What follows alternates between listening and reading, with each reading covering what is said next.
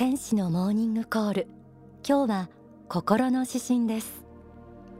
今年の心の指針もバラエティに富んでいました。1月2月は自由であるということ。政治の意味と題され宗教的視点から見た社会のあるべき姿が学べました、えー、くしくも衆院選もありましたよね。また男女が存在するということ。親子の縁。伴侶を選ぶなど霊的人生観がないと答えにたどり着けない人間の根源的なテーマもありました。9月の信仰を語る。これが特に印象に残っているという人もいらっしゃると思います。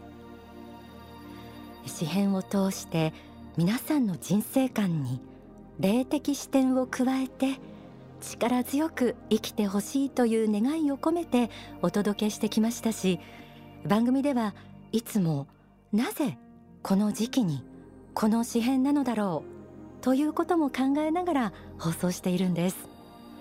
そこに込められた仏のメッセージを見出そうとしているわけです。今年の最後に読み解く心の指針。気になるタイトルは巧妙思想と慎重さ。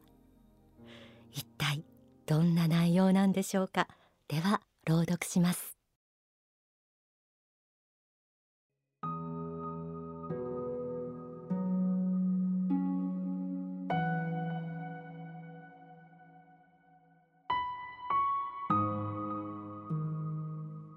心の指針。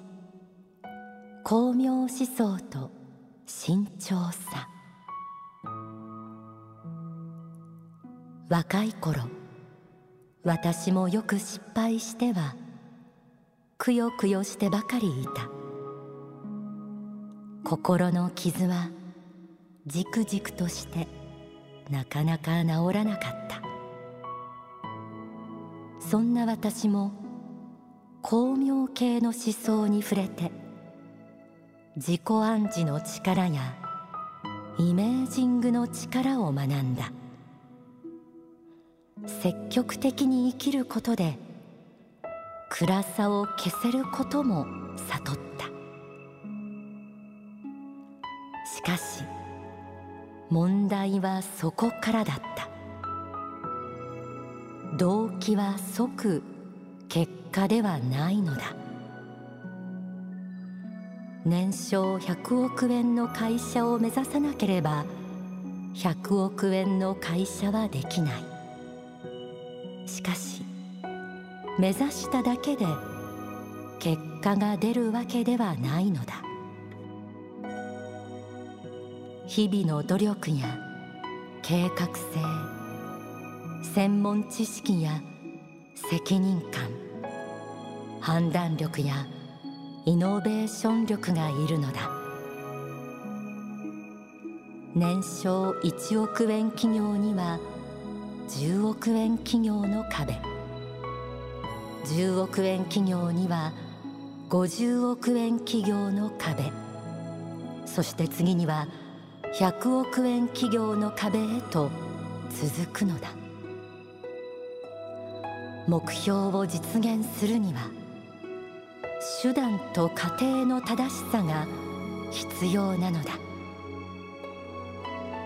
美女と才女を同時に求めても両立しないことも多く自分が落ちこぼれてしまうこともある。巧妙思想には慎重さという名の知恵も必要なのだ。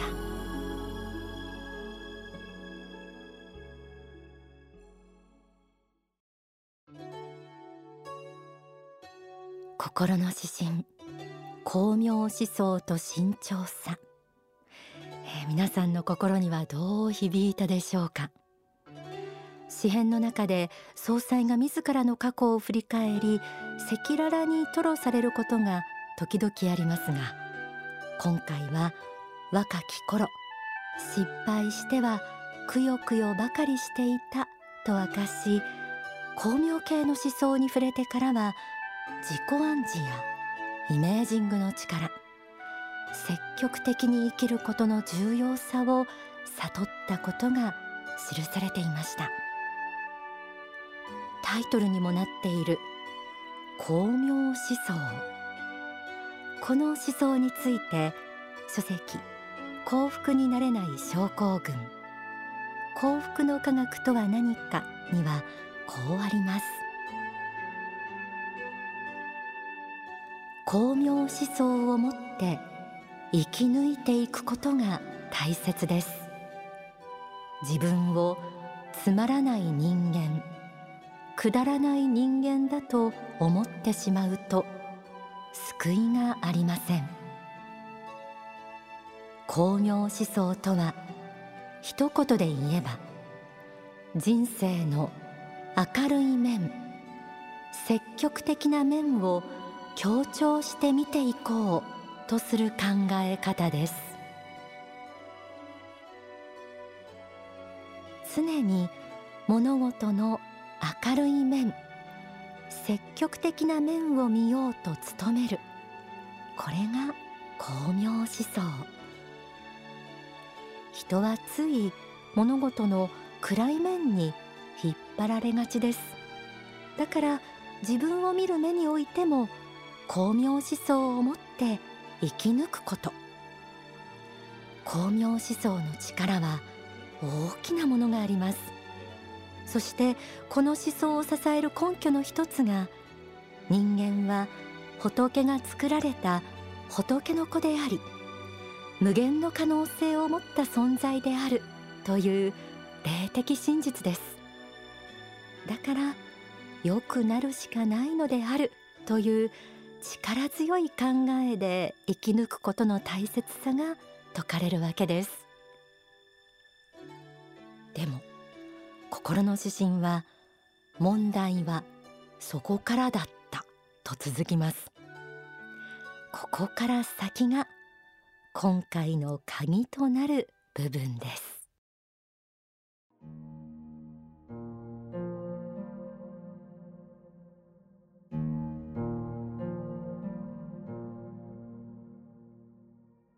しかし問題はそこからだった。動機は即結果ではないのだ。年商100億円の会社を目指さなければ100億円の会社はできない。しかし目指しただけで結果が出るわけではないのだ。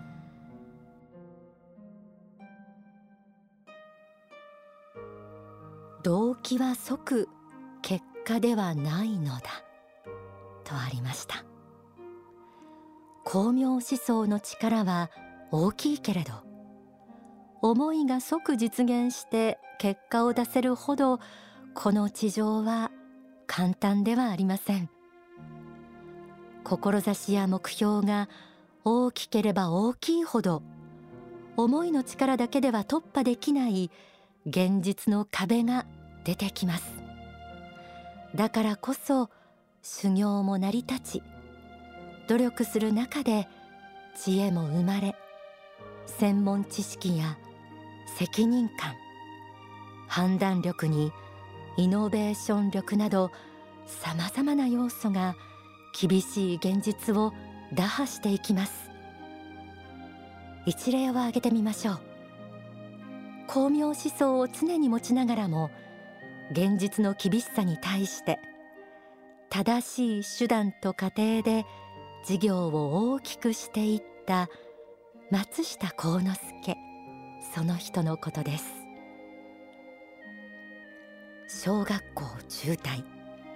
デッチ暴行から始め職を転々としながら改良ソケットの製造販売で創業。明治大正昭和と激動の時代を駆け抜け松下電器を世界的企業へと成長させました。さまざまな苦難困難の中でも2つの世界大戦世界恐慌そして幾度となく訪れる公共と不況の波を乗り越えていきます。松下幸之助は思いこそが経営の出発点である。という言葉を残しています。巧妙思想で大きな夢大志を抱くことを何よりも大切に考えていました。しかし一方で時代や社会の変化に合わせて経営方針を変えるなど非常に手堅い経営手腕を発揮しています。無駄なコストや投資間違った事業計画を部下が行えば放慢経営につながる脇の甘さと見て厳しく叱咤したといいます。詩編の中で100億円企業を例にとった大川総裁。実は総裁自身も宗教家として立つ前商社マンとして国際金融の最前線で億単位の数字と向き合い成果を出してきたという実体験実績があります。幸福の科学を立ち上げた際は六畳一間から始まり今では100カ国以上に教えが広がり世界宗教の規模にまでなっています。その知恵の光を多くの人に受け止めてもらい世界をより発展へと向かわせてほしい。そんな願いを詩篇の中に感じます。心の指針は最後にこう綴られていました「巧妙思想には慎重さという名の知恵も必要なのだ。この言葉の意味を読み解くヒントが書籍幸福への方法に書かれています。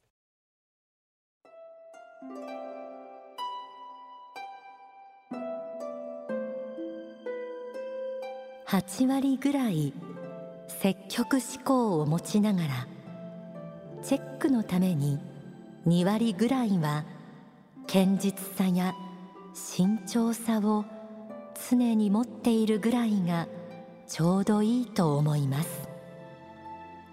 そして常に1割増しぐらいを狙っていれば間違いはありません。1割増しの自分を達成できたならばさらに1割増しの自分を狙う。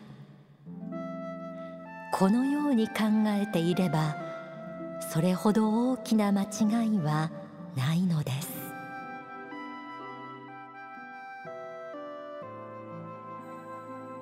大きな理想と手堅い仕事という異なるベクトルを両立する知恵こそが個人においても組織においても大きく成長していくための鍵なのでしょう。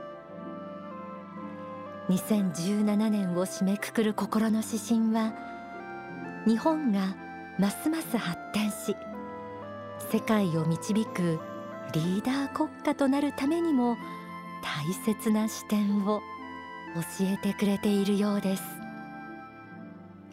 ではここで大川隆法総裁の説法をお聞きください。この巧妙思想型の人で失敗する人は先ほども言いましたように詰めが甘いところがまあほとんどですね。詰めが甘い。だから自分の努力の足りないところを巧妙思想で補うというタイプの人はそれで失敗しやすいんですね。やるべきことやらずにですねまあ良くなるしかないなんて言ってるとそれは失敗するんですね。これは当たり前のことこれは自分に甘いんですね。そうじゃなくてですね心の方向性を決めるという意味ではその積極思考っていうのは非常に大事な大事なことで結局においてやはり積極思考を持ってる人はですねあのいい人生を送る傾向が多いと思うんですがその段階でやはり自助努力の精神と合体しなきゃダメだと思いますね。これは私の考え。ですね。この自助努力の精神と合体しないで積極思考を持ってる人っていうのはこれもほとんど他力本願型でしょうけれども神様仏様が全部やってくれるっていうやり方でしょうね。それも心の苦しみとか悩みを預けてしまうという意味での効果があることは事実ですし現時点で結果が出なきゃいかんという焦りに対するその抑止力という意味でねそういう他力に頼るというのも大事なことかと思いますが最終的に各個人を引き上げない思想はですねやっぱ本物ではないとそれは一時的な麻酔麻薬鎮静剤にはなるけども最終的なものではないんでないかという感じがしますね。だから明るく建設的な考え方を持つと同時にですねそれが反面コインの裏側としてやはり勤勉な自助努力の精神を伴っていることが大事でその自助努力の精神というのが同時にまたですね神も仏もあるものかっていうふうなですねあのいうふうな思想にいかないようなですねやはり健全な精神性を持たなきゃいけませんね。それもまたね、えー、この個人主義っていうのが一種の万里に対する競争とかですね有物論的なものの考え方になってはいけませんね。そうでないそういうふうにならないためにはまあいい人柄であることが大事ですね。人柄が良いこと。人柄が良いということは信仰心につながっているんです。必ずね。神様仏様を信じてる人ってやっぱり基本的に人柄が良くなります。人柄が良いんだけれどもやはり個人としてのですね、えー、自助努力のところに立脚する。ですから神仏からいただいた命であり体であるんですからね。それを十分に生かしきる。それと同時にこの世の世界というものもまたそういう、えー、神仏仏心から与えられた自分を磨くための学校であるんだと。実社会自体も、えー、小学校中学校と同じように実社会もまた学校であるんだ自分をそこで磨かなくてはいけないんだと。いうそういうありがたい環境なんだと思ってですね、えー、努力していく。それが大事かなというふうに思いますね。お聞きいただいた説法は書籍繁栄の法に収められています。光明思想は神仏への信仰が元にあります。気休めのための思想ではなく確固とした自己信頼や未来への希望を支えるものそれが信仰です。来週と再来週はこの信仰をキーワードにお送りしますのでそちらもぜひお楽しみに。